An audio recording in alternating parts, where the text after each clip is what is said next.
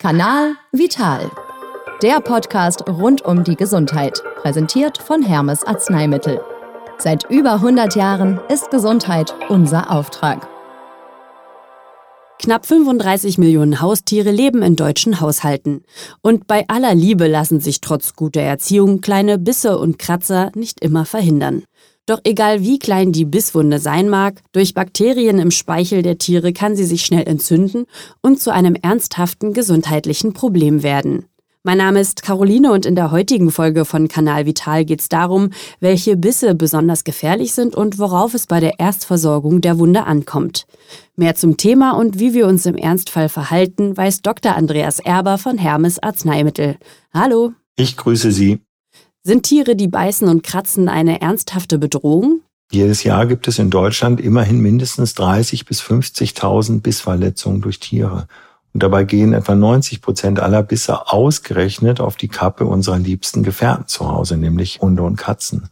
Das Problem dabei ist, dass sich jeder zehnte Biss entzündet und sich im ungünstigsten Fall eine lebensbedrohliche Sepsis, also Blutvergiftung, entwickeln kann. Wann wird denn ein Biss gefährlich? Vor allem Katzenbisse haben es in sich weil nämlich ihre spitzen Zähne ziemlich tief in das Gewebe, sogar in Gelenke und Knochen eindringen können. Da sind Nagetierbisse wie vom Meerschweinchen oder Hasen vergleichsweise ungefährlich. Aber egal ob Hunde oder Katzenbiss, gefährlich wird es dann, wenn sich die Bisswunde oberflächlich schließt und sich Keime in tiefer gelegenen Gewebeschichten vermehren. Alarmzeichen dafür sind Schwellungen und Rötungen und dann sollte man auf jeden Fall sofort zum Arzt. Und was tue ich bei einem gefährlichen Biss? Handelt es sich um schwere Verletzungen, bei denen zum Beispiel Sehnen, Nerven oder Knochen in Mitleidenschaft gezogen wurden, dann sollte erste Hilfe geleistet und ein Notarzt gerufen werden. Das gleiche gilt bei Bissen von Giftschlangen. Häufig sieht die Bisswunde aber harmlos aus. Doch auch die können sich binnen Stunden entzünden. Für den Laien ist das aber kaum einzuschätzen und deshalb ist auch bei solchen Wunden ein Arztbesuch angeraten. Übrigens sollte man auch Menschenbisse nicht unterschätzen unser Speichel kann sehr aggressive Erreger enthalten, darunter Bakterien, die gefährliche Herzinnenhautentzündungen verursachen. Ja, wie gehe ich denn mit harmlosen Bissen um? Es ist wirklich kaum möglich zu erkennen, ob ein Biss harmlos war und sich nicht entzünden wird. Deshalb ist große Vorsicht geboten und man sollte Bisswunden immer gut versorgen und beobachten. Spielt die Bissstelle an, verfärbt sie sich oder entwickelt man grippeähnliche Symptome, dann, das ist wirklich mein dringender Appell, darf man nicht warten, sondern muss sofort zum Arzt. Und wie versorge ich Bisswunden optimal? Die Bisswunde zunächst gründlich reinigen, am besten mit einer sterilen Flüssigkeit. Wasser geht aber auch und anschließend desinfizieren.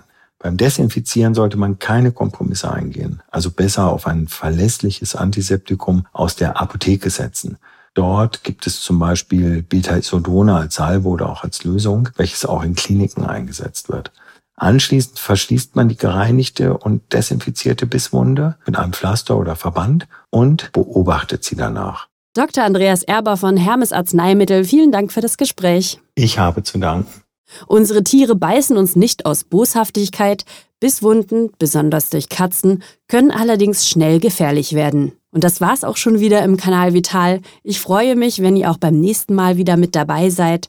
Mehr Infos zur Wundversorgung gibt's unter betaisodonna.de. Kanal Vital. Der Podcast rund um die Gesundheit. Fit sein und bleiben mit Hermes Arzneimittel. Seit über 100 Jahren ist Gesundheit unser Auftrag. Jeden ersten Dienstag im Monat bei podnews.de und allen wichtigen Podcast-Portalen.